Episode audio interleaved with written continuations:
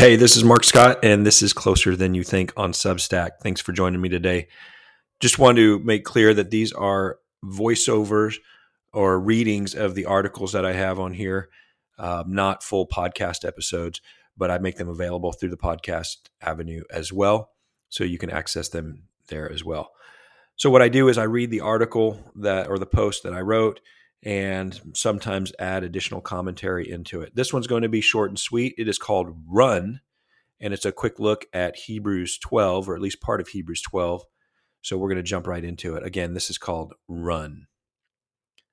I'm usually very leery of pulling random scriptures out of context and seeing how they can be applied to our situation today, something I used to do all the time. However, I also believe there are exceptional verses in the Bible that apply almost perfectly in any, any context, at any time, in any place. In my mind, the first part of Hebrews 12 is one such passage.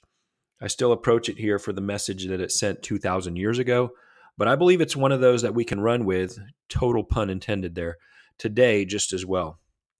And in Hebrews 12, it starts with these words and let us run with perseverance the race marked out for us, fixing our eyes on Jesus, the pioneer and perfecter of our faith. And it's really cool if you go in and read it and read some of the verses before it and after it as well. The preceding chapter, Hebrews 11, weaves a thread through the historical record of incredible faith. Examples like Noah, Abraham, Isaac, Joseph, Moses, Rahab, and countless martyrs fill chapter 11.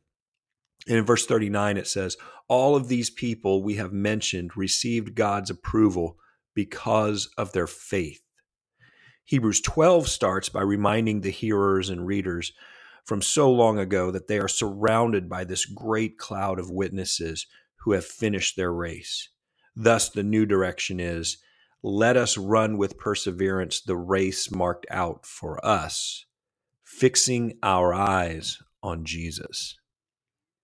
The opening verses of this chapter seem to deal with a great effort or struggle on our part.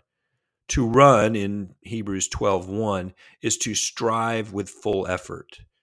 The race marked out for us could easily be translated as conflict or fight. It says we need perseverance, which is patient endurance. In other words, get ready to go at it and be in it for a long time. The only way to endure is to fix our eyes on Jesus.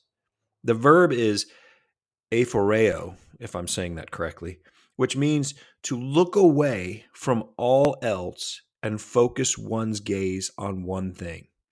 That one thing is actually one person.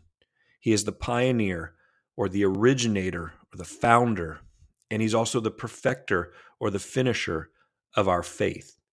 He starts it and completes it while carving out a path and authoring our story on the path.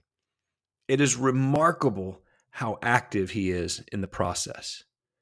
Our job in the race, interestingly enough, is to focus solely on him, to consider him, as it says in verse 3.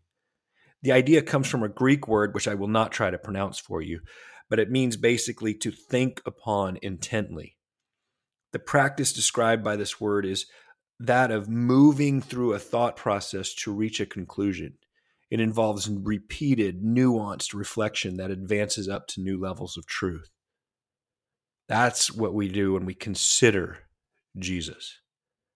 What I appreciate about this Hebrews 12 passage is that it is yet another illustration of the active role God plays in our spiritual formation. Even a passage that seems on the surface to be all about our effort is one more example of how the New Testament doubles down on this idea that we are actually just along for the ride and Jesus is in the driver's seat. Just like so many other analogies, such as the vine and the branches, the two trees in the Garden of Eden, the potter and the clay, the Spirit being like wind, and many more, we discover God is in control and we are not. There's no list of rules to follow, there's no checklist to complete, there's no religious duties to fulfill. We are to remain in Him, we are to respond to love as He leads, as He lives. Thanks for joining me. Have a great day.